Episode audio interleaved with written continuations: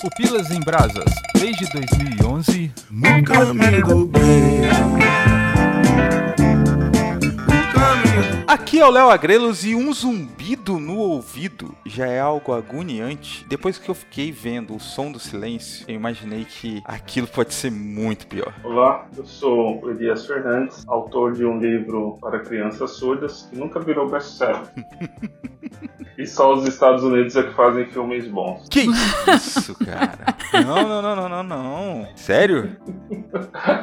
eu vou explicar mais pra frente. Absurdo isso. Eu sou a Thaís Xavier, estou perdida no espaço-tempo, não faço ideia o que eu tô fazendo aqui, mas estamos aqui. É bem que você falou que era ruim mesmo. eu fiquei pensando o que está relacionado aqui com o tema.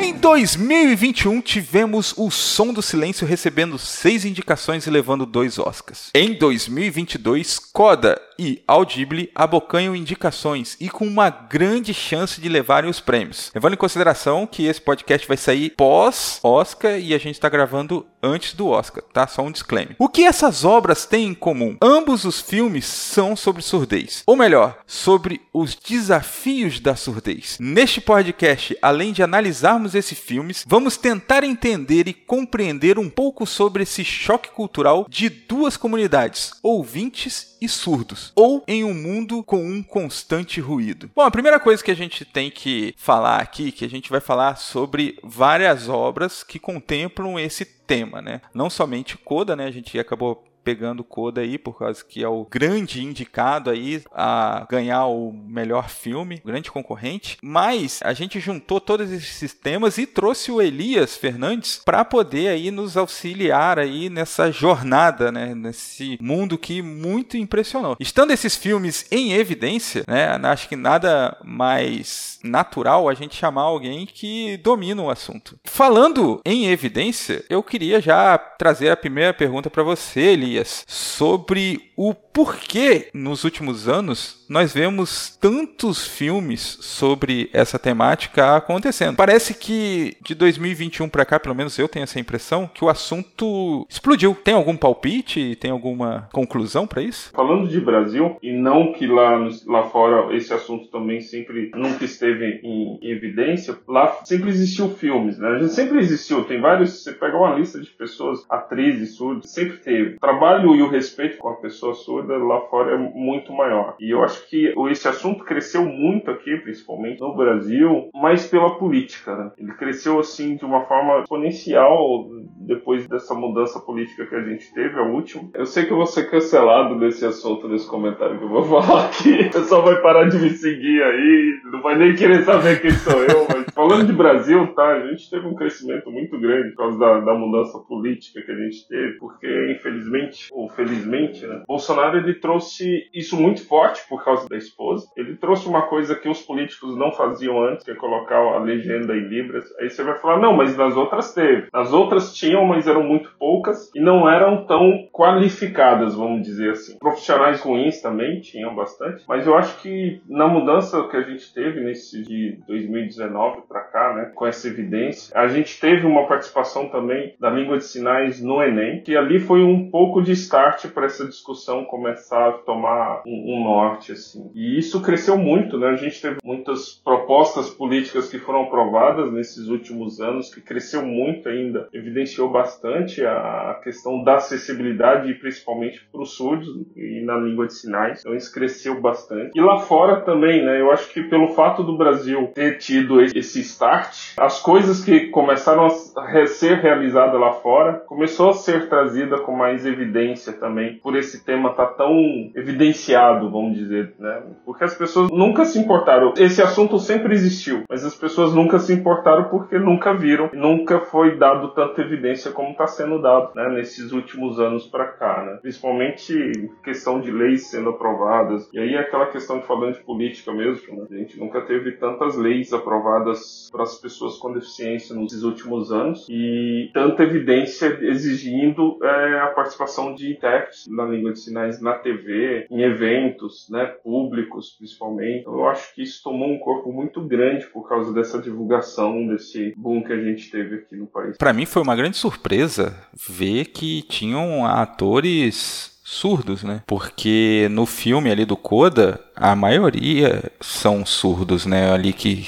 eles interpretam mesmo sendo atores surdos. Isso para mim foi uma novidade. Inclusive o irmão da principal, ele faz peça na Broadway. E tipo, a Broadway é dança, é música. Tipo, é, é meio surreal para mim. Sim, né? isso. Não sei se eu tô munido com meus preconceitos, mas para mim, tipo, não consigo olhar e fazer sentido, sabe? É, e é comum, sabe, Léo, essa questão. Porque a gente nunca viu. E aí, quando a gente começa a perceber, isso começa a tomar mais evidência, né, mas ter mais sentido, assim. As pessoas perceberem, isso está muito relacionado a uma palavra que eu gosto muito, que é representatividade, né? Então, quando você começa a ver pessoas representando, quando você começa a ver representatividade, porque tá falando de surdo, mas o único contato com esse tema que você teve, né, vamos dizer assim, ah, foi com algum conhecido, eu, por exemplo, né, que sempre falei disso. Então, toda vez quando a gente se conheceu e logo depois você começou a ver muita coisa de surdos acontecendo, né? Provavelmente essa influência foi um pouco minha. E aí, onde você olha e isso está acontecendo, você vai lembrar dessas pessoas. É, isso é, é, muito comum de acontecer, né? E aí, quando você começa a ver representatividade é, de pessoas com deficiência, você vai começar a ver um universo que é um preconceito, né? Porque você nunca imaginou que haveria um ator surdo. Agora, você nunca imaginou que num set de gravação poderia ter quase 100% das pessoas pessoas surdas. Né? Existem vários filmes, Sim. tem filmes produzidos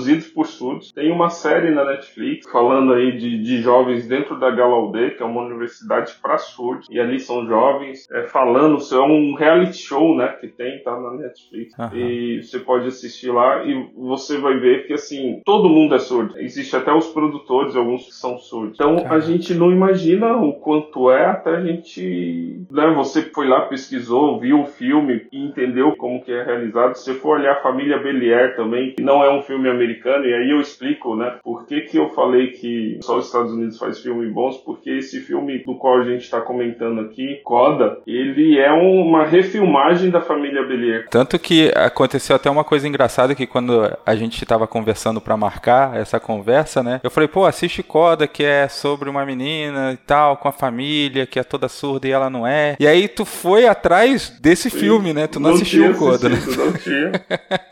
Só que esse filme não foi tão premiado, né? Não chegou nem a ser comentado pro Oscar. Tem várias pessoas, artistas, né? Nesse filme mesmo, seu nome é Jonas, que é um filme espetacular. E o Holland Adorável Professor. Também aparece atores surdos, uhum. e são atores muito antigos, assim. Então, cara, existem várias pessoas famosas também que trabalham em set de gravação, né? Que são cameramen, editores, produtores que também são surdos, né? Cara, assim, é surreal imaginar isso daí, porque a primeira coisa que vem na minha cabeça é assim: quem é que grita o corta, né? Porque numa produção gigantesca, todo mundo tá gritando ali. Você vê os making-offs, né? Um cara gritando, pedindo silêncio, aquela confusão toda. E, e, é estranho porque, assim, parece que eles não vão conseguir se comunicar, já que não estão o tempo todo se olhando, né? E uma coisa surreal, já puxando também outra produção audiovisual que está concorrendo ao Oscar aí, que é o, o Audible, né? Também para mim é surreal imaginar um time de futebol americano que os caras ficam gritando falando, passando toda a estratégia na gritaria e tal, e os caras não estão falando nada, né? Estão se comunicando por sinais. É, é inimaginável para mim que está longe, talvez para você, claro, seja mais fácil, mas para mim é, explodiu minha cabeça, sabe? Sim, total. E é legal porque isso que você falou, assim, é como é que vai funcionar, né, a gravação? Como que acontece no set onde as pessoas estão gritando, corta, gravando, né? Eu acho que Seu Nome é Jonas é um bom filme para entender um pouco dessa adaptação do mundo ouvinte, né, da família Belier e do Códel, ele vai mostrar muito como que é a relação dos surdos, né, entre si. E aí vai dar uma evidência ali, ele vai mostrar uma ouvinte, uma pessoa que escuta, que não se encaixa naquela... Ela ela até se encaixa porque ela domina a língua, né? Mas mostra um pouquinho dos ouvintes que não se adaptam a essa cultura, que não entram ali. Mas a gente consegue perceber no filme ali como que são feitas essas adaptações. Tem uma parte no, no Coda lá que os guardas chegam no barco, né? A, marinha chega lá no, no, no, barco e aí começa uma discussão que os, eles não podem é, estar ao, em alto mar sem ter um ouvinte no barco. Isso aí já é uma irrealidade da questão ali de uma discussão que não, nem deveria existir, porque no caso da marinha deveria ter alguém que soubesse a língua deles para conversar com eles. Ah, mas se eles correrem risco, como que eles procuram ajuda, buscam ajuda? Cara, da mesma forma que todo mundo faria em alto mar para buscar não tem comunicação, né? Tem código Morse, tem várias coisas que os surdos conseguem se comunicar, se adaptar. Mas voltando ao set, que eu já fui longe lá, né, já estou viajando, mas voltando até a sua fala ali do set, é pura adaptação. Se você puder ver um dia jogo de futebol de surdos, você vai ver como que foi adaptado os jogos de futebol. Muitas vezes o juiz usa uma lanterna para chamar a atenção. Já vi um jogo que era assim, o juiz estava usando uma lanterna para chamar a atenção do, do surdo. Ou o juiz muitas vezes espera até ele concluir a jogada para depois mostrar para ele que a jogada foi cancelada ou foi falta, alguma coisa, que é o mais comum às vezes. Mas tudo é adaptado, né? Você, por exemplo, né, como é que os surdos fazem para atender é, a campainha, né? Tem uma, eles colocam uma luz piscando quando toca a campainha. Então no set, provavelmente, eu nunca participei de um set assim, por mais que eu já tenha gravado com surdos, feito várias gravações com surdos, mas não de filme, de cena, de teatro, mas é tudo adaptável. Você usa jogo de luz, você usa algum sinal, alguma imagem, né? Você pode usar um, um televisor, você pode usar uma própria pessoa também que fica atrás ali no set e faz o sinal para ele, dando start para começar a cena. Na cena do, do barco, então, você acha que seria uma crítica no filme? Porque a polícia podia exigir que o barco fosse adaptado, em vez de falar que eles precisavam de um ouvinte e ter essa dependência. Porque assim, eu não entendo do assunto, então assistindo o filme dá a impressão, tipo, que as pessoas surdas ali tinha e todos, né? A gente coloca isso que todo surdo precisa de um ouvinte. E aí isso não é, não é verdade, então. Ali foi uma crítica total, eu acho que para levantar até uma discussão sobre isso. A forma como colocam isso é uma, de uma forma muito, eu acho que não explica, não deixa bem claro, sabe? É, porque se foi uma crítica. É, não, não fica claro. claro. Não, e aí as pessoas saem dali pensando, ah, todo surdo vem aquela questão do capacitismo. E aí todo surdo precisa de um intérprete, precisa de um ouvinte junto. Essa briga e essa questão que aconteceu ali foi mais para justificar o motivo de manter a menina lá, né? No, esqueci o nome dela. Para dar um peso maior para ela um ficar peso, com a família. É, para a família brigar, porque assim precisa dela, né? Ah, precisa de duas orelhas aqui. E não é a realidade. Uhum. Surdos vivem muito bem sem ou com ouvinte. O irmão fala bastante disso. A gente não precisa dela. A gente consegue se virar. Só que no filme não se mostra isso. Porque quando eles finalmente deixam a menina sair, o filme acaba. Então eu não consigo ver ali a parte do surdo se virando sozinho, sem um ouvinte. Darling,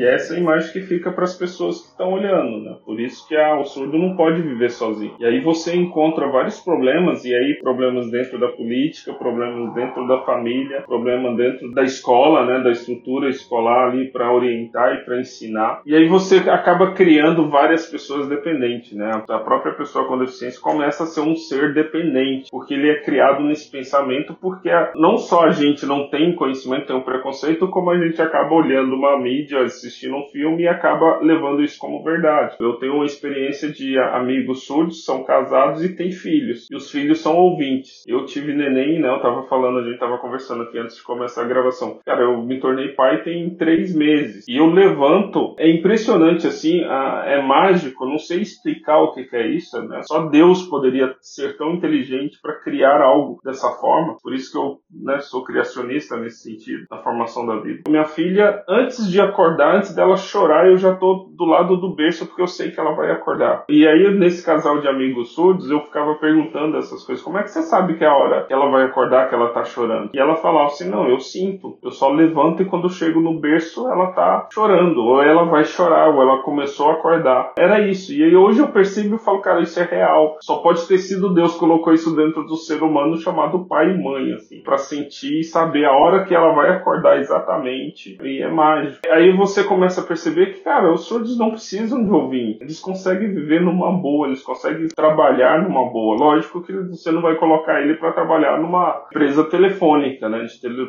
para atender telefone, mas tem várias funções que ele pode executar, executa com maestria e ele nunca vai precisar de um ouvinte. Nesse caso aí do barco, eh, seguindo a lógica do filme, todo pai e mãe deveria ter um ouvinte para cuidar de filhos, né? Sim, pensa. E aí acontece muito na família de surdos que é bem comum, né? Ter alguns pais, ou pai do, do surdo ou os pais da surda, estarem junto ou colocarem para morar junto, quando caso. Uhum. Para poder cuidar dos netos, para auxiliar no, no, desenvolvimento. E é desnecessário, né? É totalmente porque a gente não conhece. Quando você passa a conhecer e entender, e às vezes é muito perigoso você ver um filme desse, né? Eu sempre digo. A gente que conhece, a gente vê e já, já nota vários problemas que que, tem num, num, filme desse. Não tô criticando o filme falando que é ruim, não é isso, mas alguns takes ali a gente precisa ter certo cuidado. Porque a mensagem que ele passa pode ser errada, como essa, né? Colocar de que como é que eles vão viver agora? O filme acabou, e agora? Como é que eles vão viver sem um ouvinte? Você levantou aí dos seus amigos surdos que tiveram um filho ouvinte. No filme, a menina, quando vai pra escola, ela sofre bastante bullying porque ela fala. É estranho, né? Pra mim, que sou ouvinte, acho que a criança aprende a falar ouvindo as pessoas ao redor dela. Então, se ela tá numa família de que ninguém fala, é, dificulta isso. Isso é real? Isso não faz sentido? Como é que funciona isso para uma criança?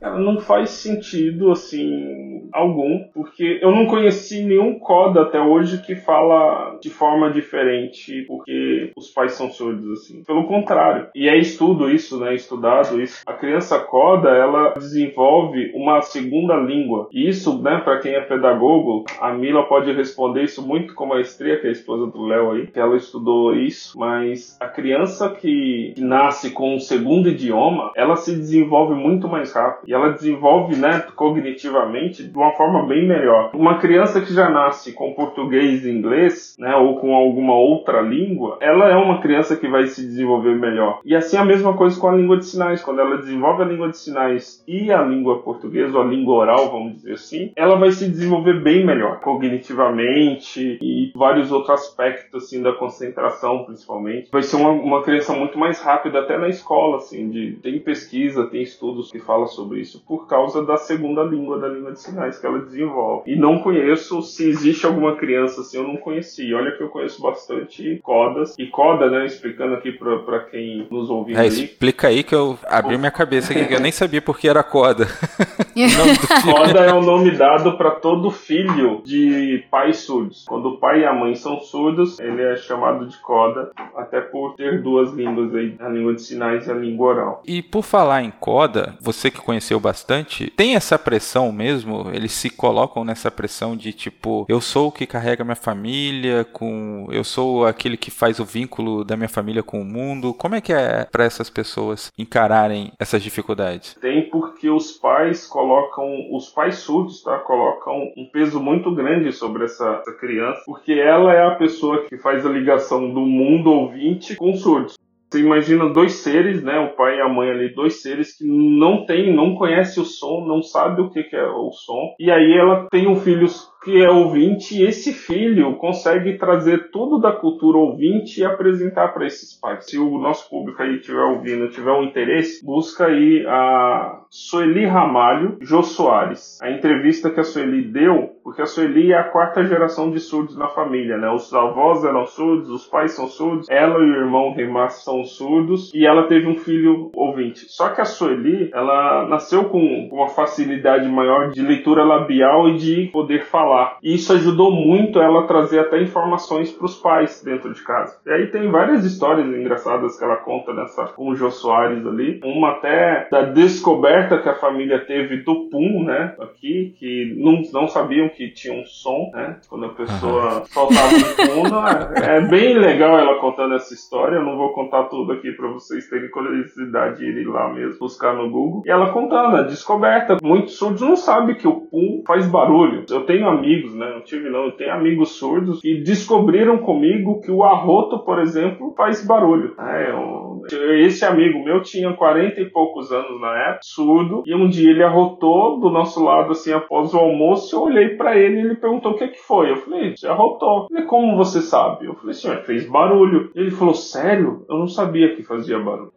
E aí entra uma questão muito conhecida, né? não dentro da cultura surda, mas dentro da cultura ouvinte, que o ouvinte acha que todo surdo ele é sem educação, porque ele arrota, porque ele solta pom, porque ele mastiga de boca aberta mas, e faz barulho quando está mastigando, mas não é porque ele é sem educação, é simplesmente porque ele não sabe que essas coisas fazem sons e emitem sons. E aí quando você ensina, explica, eles entendem que isso faz som e que dentro da cultura ouvinte isso é muitas vezes considerado considerado como falta de educação, e dependendo do país, né? Porque tem país que não é. E aí eles entendem, aprendem, e dentro da cultura deles eles estão de boa, mas quando está na cultura ouvinte eles respeitam e tentam evitar alguns, né? Então conheço tantos amigos que querem aprender isso, entender sobre isso e não praticar isso quando estão com o ouvinte. É muito engraçado. Mas quando estão com surdos, entre eles não se importa e, e não tá nem aí. Você falando da impressão que, assim, existe a comunidade de surdos surdos e a comunidade de ouvintes é muito difícil a relação entre elas. Mas quando isso acontece, parece que os surdos, eles respeitam muito mais a cultura dos ouvintes do que o ouvinte respeitar a cultura dos surdos, porque são culturas diferentes mesmo. Depende muito,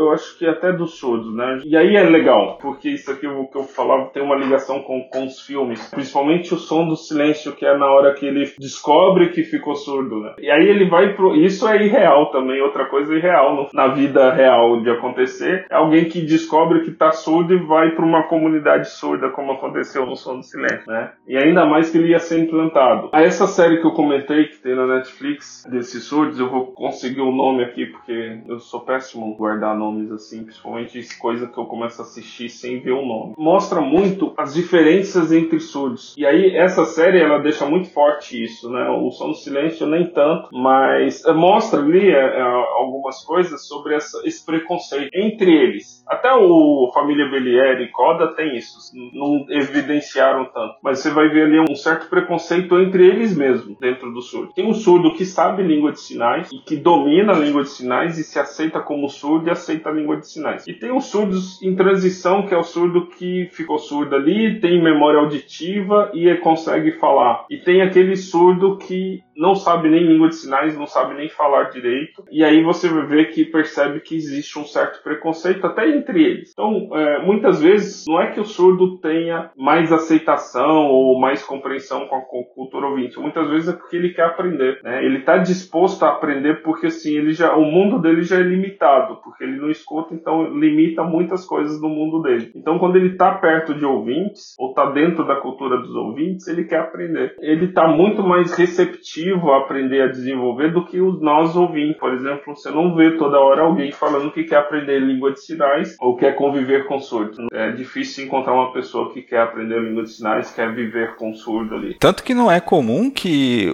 para mim, foi uma grande surpresa saber que tem uma escola só para surdos, uma faculdade, como você falou aí, da série só para surdos. Os caras estão produzindo, estão gravando, estão jogando, estão fazendo esportes. Incrível isso e também me chama atenção justamente por esse fato, né? Que eu nunca me importei com isso. Talvez eu só me importei agora porque o filme ele acabou tendo essa relevância aí, chamando atenção por causa do Oscar e tal, né? Aqui em São Paulo a gente tinha uma escola, tem ainda essa escola, uma escola especial para surdo. A Derdic, né? Tem a escola municipal ali na Chácara Santo Antônio, para quem mora em São Paulo, Zona Sul ali. No Rio de Janeiro tem o INES, que é uma escola para surdo, e ela é a mais antiga, né? Quem fundou ela foi Dom Pedro ali, que trouxe um, um surdo de fora da Europa para que viesse e ajudasse aqui na, na construção dessa escola, a do INES. É, escola totalmente focada na educação dos surdos e produção de materiais, são bem, bem antigos assim. Só que no Brasil a gente tem uma precariedade né, na questão da, da educação, porque a melhor forma para ele aprender hoje é no método bilíngue, que é a utilização das duas línguas, a língua de sinais e a língua escrita. E a língua oral, que é a que a gente fala, ela deveria ser opcional para o surdo. No caso, existiam várias escolas especiais e elas foram fechando ao longo do tempo aqui no Brasil. Infelizmente, teve até lei tentando fechar algumas escolas, que é bem ruim. Por isso que eu comecei até a falar lá no início, né,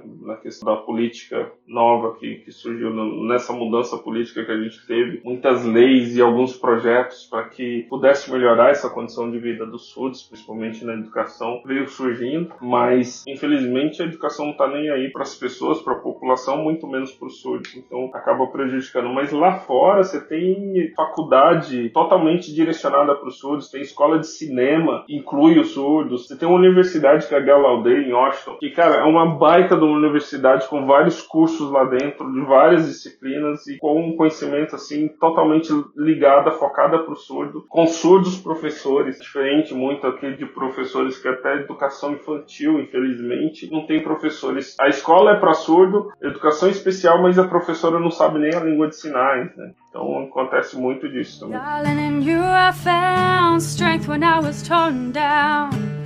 Don't know what's in store, but together we can open any door. E falando sobre educação especial, eu queria entrar aí na discussão do Audible, né, do documentário, né. No Audible a gente tem uma escola, que também para mim era novidade, uma escola só para surdos, né. E ali acontece uma situação de um dos amigos deles que cometeu suicídio após ir para uma escola sem ser especial, né, uma escola comum. E então tem essa discussão no meio acadêmico sobre essa questão da inclusão ou não do surdo, né. Eu não sei qual é a sua opinião, eu queria saber, Elias, mas eu sei que dentro da academia se briga muito isso daí, né? Tá, tem que ser inclusivo. Ah, não, tem que ser uma escola só para tal. Agora eu vou, eu vou ser excluído mesmo, cancelado, como dizem.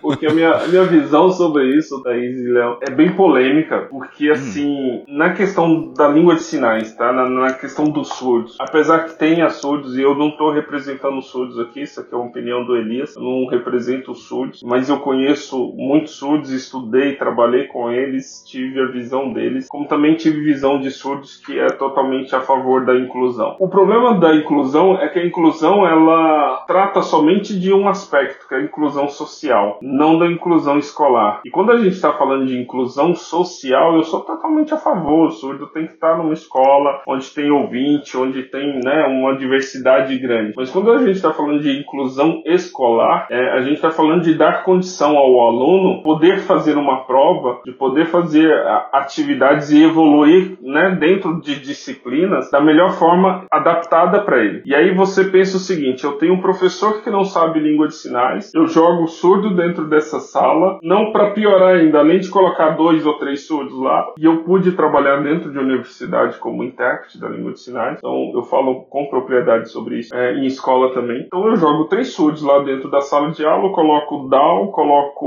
outra pessoa com alguma outra deficiência, coloco um cego, e aí eu tenho outros 35 alunos ouvintes, sem alguma deficiência, vamos dizer assim. E aí a pergunta é: se 35 alunos são reprovados, a culpa é de quem dentro da sala de aula? Do professor. Mas se 5 alunos são reprovados, a culpa é de quem? É do aluno. Se os alunos surdos são reprovados, a culpa não é do professor. E aí o que acontece? Esse professor também não é preparado e nem capacitado para dar aula para esse, esse aluno, porque ela, ele não sabe língua de sinais. Então a educação dele fica totalmente prejudicada. Né? Então, mas nesse caso não teria o professor especial? Não é o que acontece. Que é uma né? exigência? Né? Deveria ser desse jeito, mas não é o que acontece, né? E se acontecesse, seria... É, se esse professor fosse capacitado, preparado, e esse aluno pudesse receber a aula, a disciplina dentro da língua dele, não teria problema. Mas a gente não conseguiria fazer isso acontecer. Educação é minha área também, né? Já que eu sou, sou professor. Vamos lá. Eu já tive a oportunidade de dar aula. Eu era professora de reforço de um aluno que era surdo, e mas ele tinha tinha direito ao, ao intérprete de Libras, então,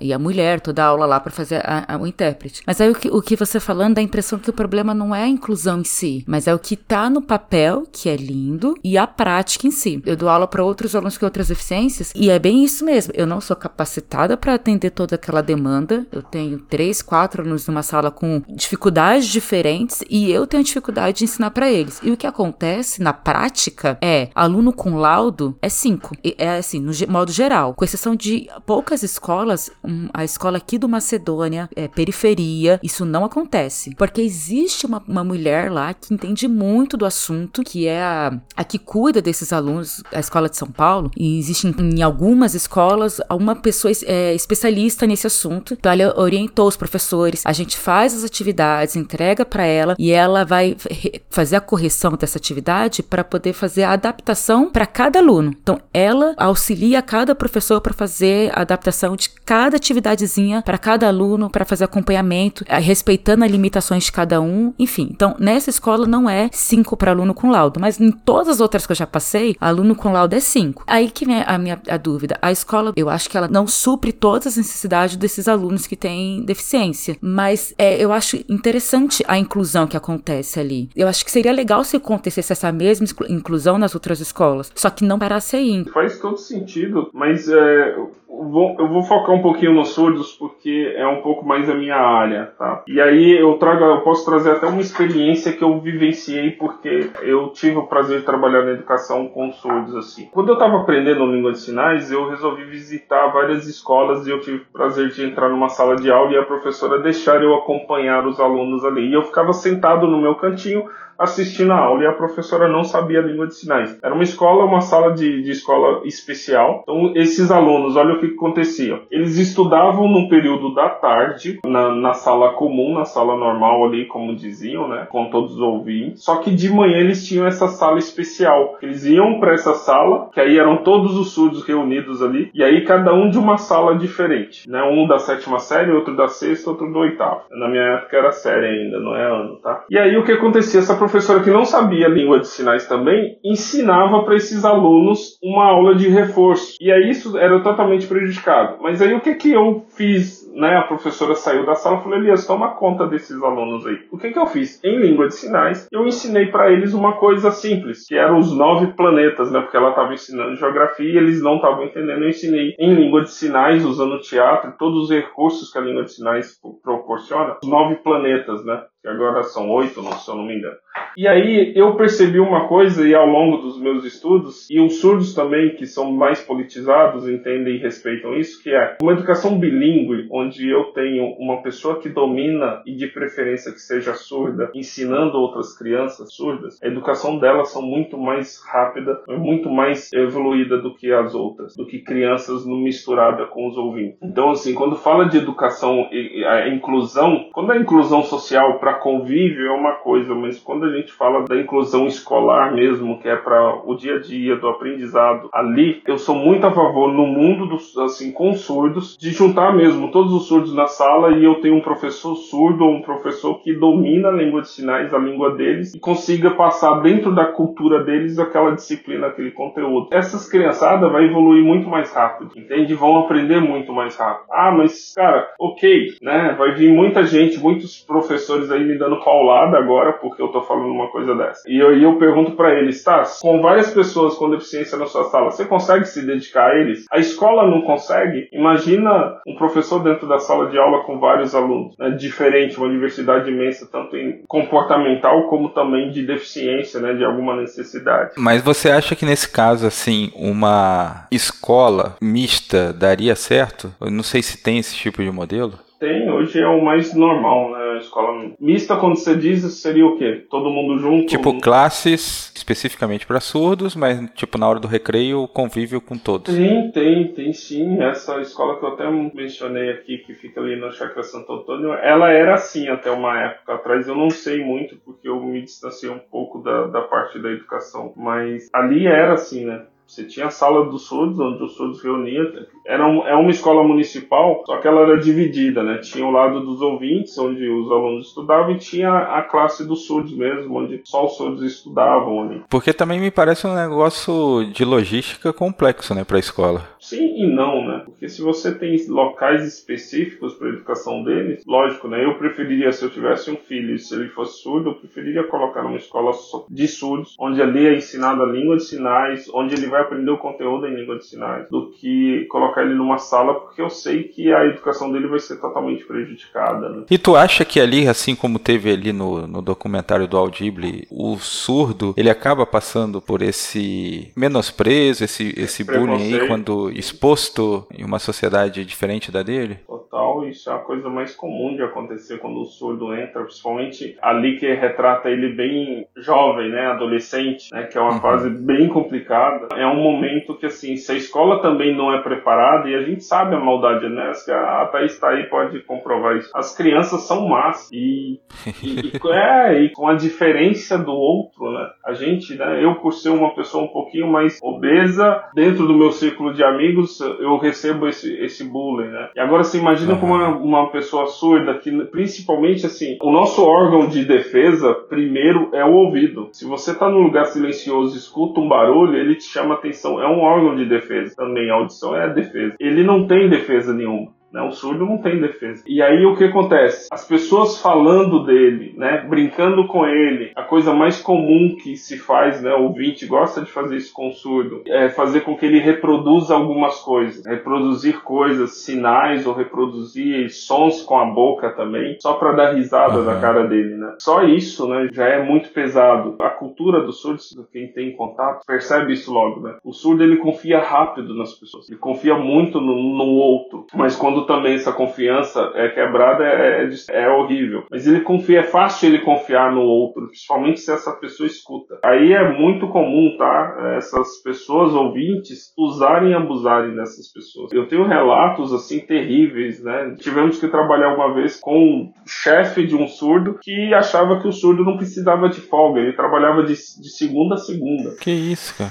E a gente foi atrás do chefe dele e falou: não, ele é surdo, ele não precisa de folga. Que isso? O que, que isso tem a ver? Pra você você vê a, a loucura que existe dentro, né, dentro do ser humano é capaz de fazer. Isso, assim, é o mínimo que eu peguei, né? Que eu, se eu contar aqui, você, é, é coisas de chorar, assim. Quando você joga um surdo dentro de uma comunidade ouvinte e ele já estava adaptado dentro da cultura surda, isso para ele é um choque, né? É a mesma coisa pegar a gente e jogar lá na China, né? Jogar na Arábia, jogar em algum outro país, assim, que a gente não fala a língua, né? Que a gente não conhece, nunca ouviu falar, principalmente, né? Então você chega, é um costume totalmente diferente. Você joga uma pessoa lá dessa forma, né, como foi jogado, e aí ele chega a entrar em depressão.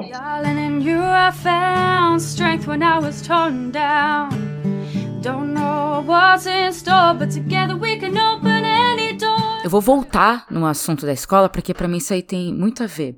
A gente sabe que a escola é mais do que ensinar matemática, português, inglês, e isso eu concordo plenamente com você vivendo na escola, eu sei que o ensino disso para os alunos regulares não é o suficiente. Imagina para um aluno que tem alguma deficiência. Só que a, a escola também é um lugar de, de socialização, de, de aprendizado, de convívio com outras pessoas. Então, a gente fala, a pandemia, as crianças sofreram muito, mesmo quem estava em escola particular, tendo aula maravilhosas em casa, mas elas perderam o convívio, que é muito importante ali na, na infância, na adolescência. Aí, não é importante o surdo conviver com o ouvinte na escola, ter essa inclusão? É a inclusão social, mas que acontece dentro do ambiente escolar? Eu mudaria um pouco até essa fala, assim. Por que, que o, o surdo tem que conviver com o ouvinte? na escola, por que, que o ouvinte não pode conviver com o surdo na escola dele? Não, entendi. Como assim? Quando a gente fala, né, ah, né vamos colocar o surdo para conviver porque a escola é o lugar de convívio. Então a gente vai pegar o surdo e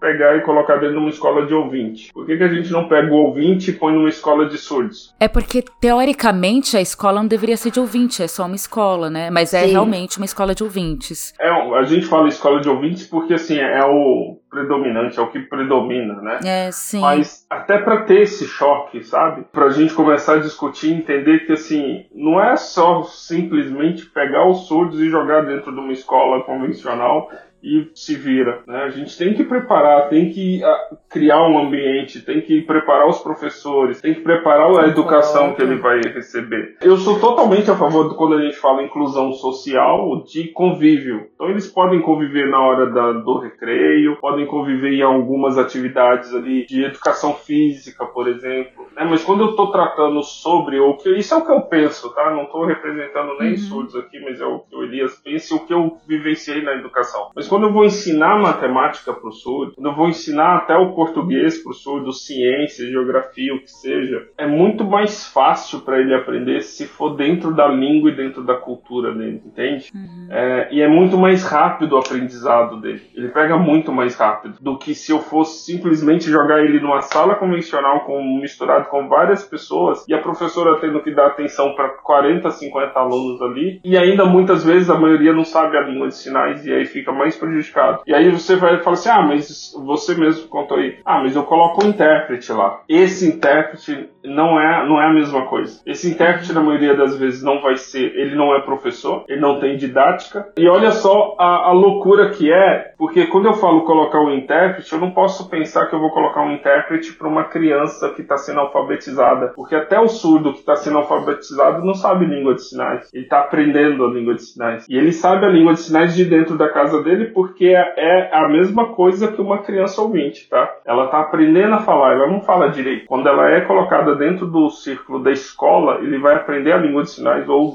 dentro da comunidade surda, ele vai aprender a língua de sinais, vai aprender a forma formal, vamos dizer assim, da língua dele e como que ele vai falar. Então, não adianta nada eu colocar um intérprete para esse cara, porque esse intérprete também não vai saber transmitir o conhecimento para essa criança da forma como ela deveria aprender, concorda? Uhum. É porque quando eu falo de, de inclusão, eu tô querendo falar do utópico, não do que acontece. Sim, porque sim. o que acontece eu sei que não funciona, sim, entende? Eu concordo plenamente com você. Mas como é que seria a inclusão utópica nas escolas, entende? Aí você já falou, se tivesse uma sala especializada, professores que falassem a língua de sinais, pode ser professores surdos, por exemplo. Era só, é só isso, mas eu acho que a, a convivência, porque assim, nas escolas onde eu vejo que existem mais crianças com diversidades, existe maior respeito do que aquelas que são todas sabe? Sim, sim, sim. E eu acho que falta isso na, nas escolas, porque assim, eu tenho muitos alunos com autismo, eu tive alguns com síndrome de Down, com TOD, com hiper, é, hiperatividade, com várias coisas. Mas surdos, eu só tive um que foi pouquíssimo tempo que eu fiquei com ele, então não sei. E aí, não sabe quando você encontra uma pessoa surda, parece que há um choque mesmo de cultura, de saber como lidar com uma pessoa diferente. É como se eu fosse realmente encontrasse uma pessoa de outro país, eu não sei como me comunicar direito com essa pessoa. Total, é. E é isso que acontece, é isso que falou certo. Eu acho que eu vejo dessa mesma forma. É... Pensando no tópica, eu já repetia tudo isso. Eu tenho um filho de 9 anos, está numa escola particular e esse ano, né? O ano passado, na verdade, quando eu entrei na sala dele, aliás, quando eu entrei não, né? Quando eu vi a aula online, né, dele, eu fui ver os alunos, não tinha um aluno negro. Imagina um aluno com deficiência.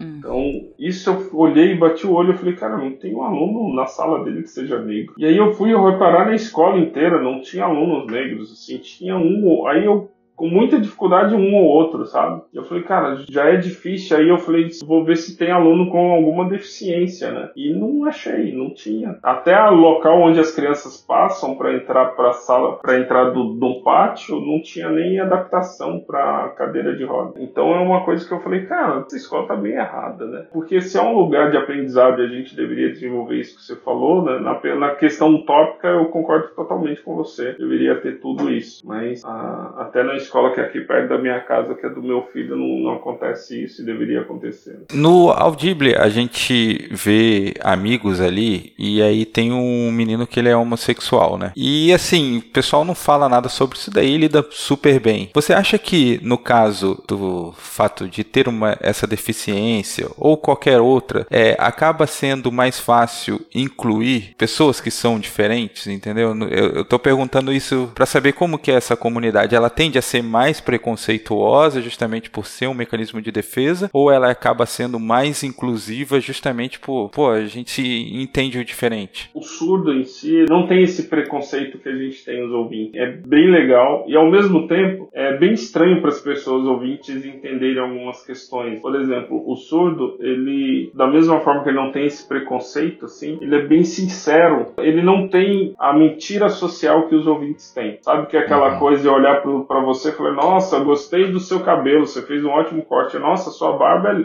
bem bonita, tal. Né? O seu sapato, é, nossa, sapato bonito. E por dentro eu sei que não é. Eu só tô falando aquilo para te agradar. O surdo uhum. não tem isso. Se ele não concorda, se ele não gosta de uma coisa, ele simplesmente fala. Muitas vezes eu tava interpretando pro surdo, ele falou, cara, você tá com uma gravata extremamente horrível, feia pra caramba. Só que da mesma forma que ele fala isso, em, segui em seguida ele tá rindo com você, ele tá brincando com você, ele continua seu amigo. Se eu falo ah. isso pra você, você, no próximo dia que a gente se encontrar, você já me estranha, já olha diferente, já não gosta mais de mim, entendeu? Porque Uhum. Né? Gente, mas o surdo não, ele não tem esse tipo de questão, ele fala na cara, a sinceridade dele é muito grande, principalmente nesse ponto. E esse preconceito que nós temos, né, principalmente você vai ver que na comunidade surda há muitos é, surdos com pensamentos totalmente diferentes, do, principalmente a igreja estranha muito isso, né? Igrejas é que mais estranham essa diferença, né? E, e é legal, você vai ver sempre retratado esses pontos. Quando tá na comunidade surda, você vai ver esses pontos retratados. Sempre vai ter alguém ali, principalmente porque o, o, trabalho com surdo no mundo iniciou dentro da igreja, então isso está muito forte também. Então você vai ver sempre a fé ali perto, ali próximo, né? sempre vai ter alguma referência a isso. Você vai ver pessoas homossexuais, você vai ver negros, você vai ver uma diversidade muito maior do que a gente enxerga hoje dentro de uma comunidade de ouvintes, por causa dessa, dessa cultura deles, né, pela forma como o surdo lida com as coisas, lida com o mundo. Assim. A aceitação deles do aceitação, diferente é mais fácil. E não tem nada relacionado com a, com a surdez. Pode até ter, assim, não explícito, né, não, não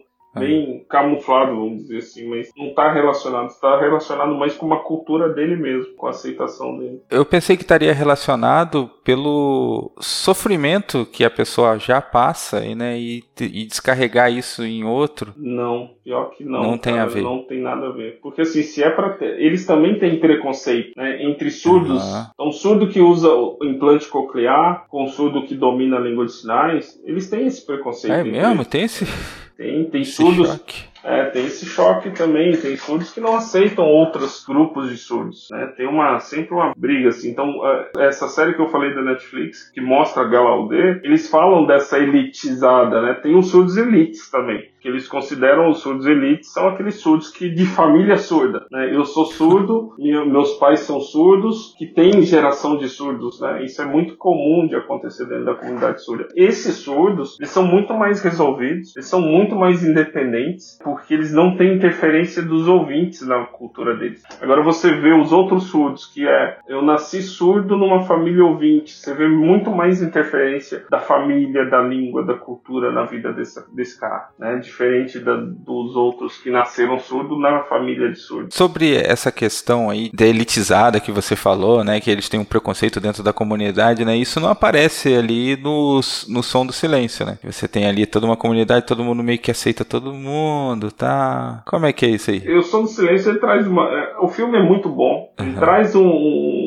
uma discussão bem legal, bem interessante, mas não é a realidade que acontece. Na verdade, é, assim, é a realidade porque ele mostra a não aceitação dele, né? Ele não aceita Sim. ficar surdo. É porque até é um caso diferente dos outros filmes, né? A gente falou do Coda, né? Isso. Que é uma pessoa ouvinte no meio dos, dos não ouvintes. A gente fala aí do, dos que são totalmente surdos e lidam com isso, mas a gente deixou para falar agora, né? Sobre o som do silêncio da pessoa que vai perdendo a audição, né? É. Esse, esse momento de adaptação, como é, é que funciona? Isso é bem interessante porque assim, o filme mostra que ele simplesmente ah, ficou surdo na, na, jornada dele de ficar surdo, ele vai se internar, se interna numa, numa clínica só de surdos, né? Praticamente é isso. Uhum. E ali ele começa a ter contato com surdos. O normal não é isso que acontece. De todas as pessoas que eu conheço que ficaram surdas, mesmo mantendo a fala, né? Tem fala, né? Ah, ficou adulto, o que que acontece desse cara? Ele vai procurar um profissional que é o fonoaudiólogo, que vai ajudá-lo a desenvolver a, até a leitura labial né? Porque fica muito mais fácil, ele, é muito mais fácil ele desenvolver a leitura labial. Ele continua se comunicando porque ele tem a fala, então ele consegue falar. Ele foi alfabetizado na língua oral, né? Então ele tem toda a cultura dele, o, a forma de pensar dele sempre vai ser ouvinte. Ah, ele foi para uma cultura surda e foi aprender a se aceitar como ser surdo. Não é bem isso que acontece, né? Naquele um finalzinho não é sempre bonito, né? Ah, agora eu sou surdo, sou usuário da língua de sinais e vou viver assim. Não, não é assim.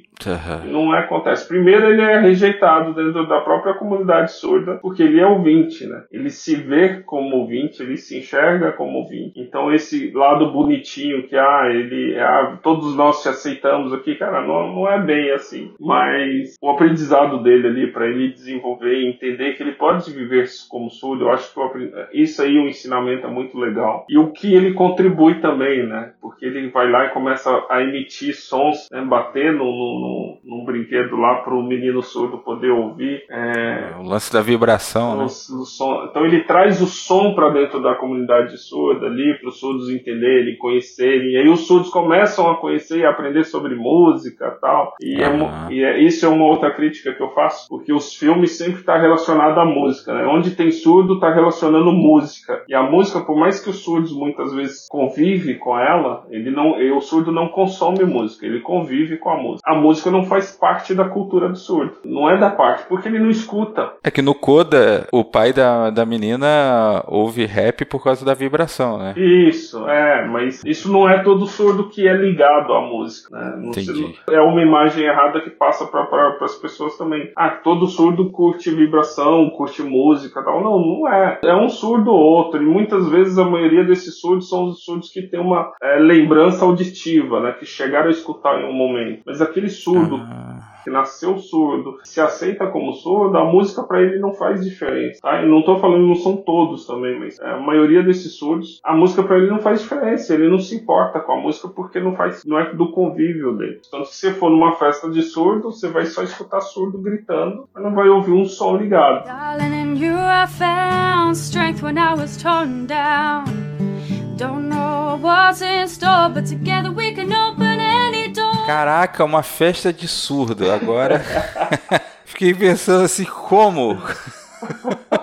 Sem música, não tem música não. não tem Sem música, ligado, cara. E aí você vai ver, não. numa festa de surdo, você vai ver o seguinte: não tem móveis. Você não vai ver é. mesa de centro, você não vai ver coisa de flor no meio do, do salão, você não vai ter isso. Você vai ver um lugar, espaço limpo. Por quê? Porque a comunicação do surdo é visual. Então nada pode ficar na frente impedindo que eles enxerguem e possam se comunicar. Por exemplo, você chega num lugar, as cadeiras estão todas viradas para um lado, eles vão pegar as cadeiras e vão virar tudo um para frente do outro, onde eles conseguem se enxergar e poder conversar. Uhum. E não vai ter música. Quem vai contratar DJ em festa de surdo pra quê? Né? Cara, muito legal o nosso papo, assim. Acho que você gostou do filme, trouxe suas críticas. A gente aqui também curtiu bastante os filmes. Duas você tem que falar mais por você, ô Léo. A gente aqui gostou dos filmes. Ai, a Thaís tem a mesma opinião do Nico, não curtiu muito Coda. Exatamente. Não, mas, não entendi, ó. Não entendi. Você não curtiu ou curtiu? Coda eu não curti muito, não. Mas o Coda vai ganhar o Oscar de melhor filme. é bem provável. É bem provável. Por que, que um filme francês tal não concorreu a esse Oscar? Eu queria só. Eu não pesquisei isso. Né? Talvez não deu tempo de colocar lá. Mas aí o americano vai lá, grava a mesma coisa, a mesma história, não tem criatividade alguma e os caras ganham o Oscar. Por isso que eu falei no início da, da nossa conversa que os americanos, o que eles fazem é bom, é de Oscar o que os outros fazem uhum. não é. Então é isso. Minha crítica é isso. É o prêmio deles, né? Eles premiam. É, eles, premiam, é lógico, né? É muito, é muito democrático isso, né? Faz uma urna para cada um. Mas Elias, cara, brigadão pelo papo. E assim, primeira coisa que eu quero assim pra gente decidir é o seguinte: você aí deixar todas as indicações aí pra gente que quer saber mais sobre, né? E onde a gente pode te encontrar. Você já foi falando aí ao longo do podcast, né? Sobre essa série da Netflix, sobre outras coisas, sobre a entrevista ali da, da Sueli Ramalho. E a segunda coisa que eu queria que você respondesse, assim, eu tô curioso, apesar da gente ser amigo, eu nunca te perguntei isso daí, e com certeza a galera que tá nos ouvindo também deve estar curioso, assim, tipo, como é que você entrou nesse mundo aí, né? Caraca, eu tava segurando a pergunta. você me fez a pergunta no final do negócio, agora eu não tenho nem tempo para responder uma coisa tão Cara, longa foi aumentando a curiosidade no decorrer, eu ia fazer até em off, mas eu falei assim, pô, vou compartilhar Cara, com a galera, né? Deixa eu tentar resumir o mais rápido possível, mas é assim, a minha irmã queria muito fazer um curso de, de Libras, ela nunca foi da igreja, gente. Eu era da igreja naquela época, frequentava uma igreja e ela ia ter um curso de Libras e aí minha irmã queria muito fazer esse curso. Pediu para que eu fosse com ela para fazer esse curso. E aí eu fui fazer o curso para incentivá-la, para ela até ter contato com o pessoal da igreja e, e quem sabe poder, né, tomar um rumo na vida dela, vamos dizer assim. E aí ela saiu do curso na metade e eu continuei porque eu me apaixonei por aquilo, me apaixonei pela língua de sinais. E aí me propus a conhecer mais a língua de sinais e tive a oportunidade de aprender, de aprender não, de passei por um perrengue dentro da igreja e apareceu um surdo num curso de como deixar de fumar. E ali eu acabei interpretando, tem várias coisas que acontecem aí no meio, que é bem longo, não vou chegar aqui, mas eu acabei interpretando a semana inteira para esse cara. Faltei até a escola por causa disso. E marcou muito na minha vida e eu saí daquela semana de como deixar de fumar assim, que eu interpretei para aquele surdo, sabendo que eu fiz um péssimo trabalho, mas eu decidi Decidi, eu não sabia, cara. Eu não sabia. Eu tinha feito um curso de BAB. Eu aprendi o beabá da língua de sinais. Papai, mamãe, tio e interpretei um curso médico falando, teólogos apresentando conteúdos lá. Um monte de palavra difícil, né? É, teve uma palestra de um médico lá que eu falei, cara, não, não sabia, eu não sabia o que eu tava fazendo. Mas é, eu pedi a Deus sabedoria, pedi força e pedi para que Deus me usasse. E eu acredito que Ele me usou tanto que fiz vários testes ali naquele momento, ali naquela semana com Deus, e eu vi que Deus estava querendo me usar para aquilo. E aí eu falei: tá bom, Deus, se é isso que você quer na minha vida, eu vou aprender. Me deu condições de aprender e eu fui atrás. Eu comecei a viajar o Brasil inteiro. Quando eu tinha algum assunto, assunto falando sobre surdos e sobre inclusão e sobre um monte de coisa referente a isso, eu, eu, fui atrás e comecei a aprender. E aí foi, cara. Foi, comecei a fazer, produzir material para surdos na igreja. Né? Quem conhece a igreja adventista, eu por muito tempo coordenei e produzi material para os surdos adventistas. Né? O site que está lá foi eu que fiz. É, todo aquele material que existe lá foi eu que iniciei dentro da igreja. E a gente conseguiu aí fazer um bom trabalho que ficou marcado dentro da comunidade surda, não só religiosa, como até em outras comunidades surdas, a gente é citado em alguns estudos acadêmicos na USP também sobre isso. Então é. Que louco, hein, cara? Imaginar que isso daí começou como uma brincadeira, assim, né? Um incentivo para a irmã e virou todo esse trabalho de uma vida, né? Virou, cara. E aí eu tive um momento de insanidade que eu resolvi fazer um livro para criança surda. E aí fiz esse livro, demorou 10 anos para publicar, publiquei ele, foi sensacional esse momento. É, não virou best-seller, mas foi legal. Influenciou muita gente aí, ah, com certeza. Influenciou algumas pessoas. Foi para fora do país. É muito legal isso daí, cara, que você tá falando. Você tinha mais ou menos quantos anos quando você iniciou? Tinha 17, 16 para 17, cara. Comecei com 16 anos. E olha que interessante, né? Nosso último podcast, a gente falou sobre propósito, né? E você teve a sorte de encontrar o seu tão novo, né?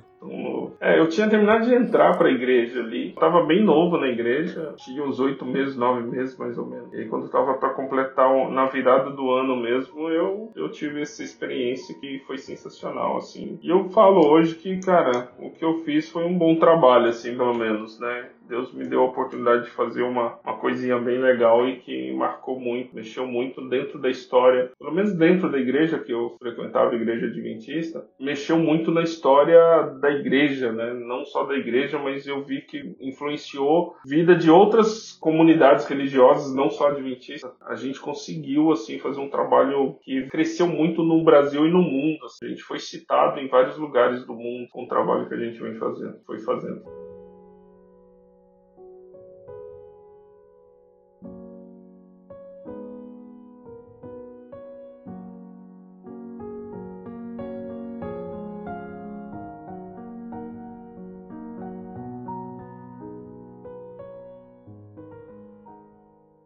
Entenderam alguma coisa? Oh.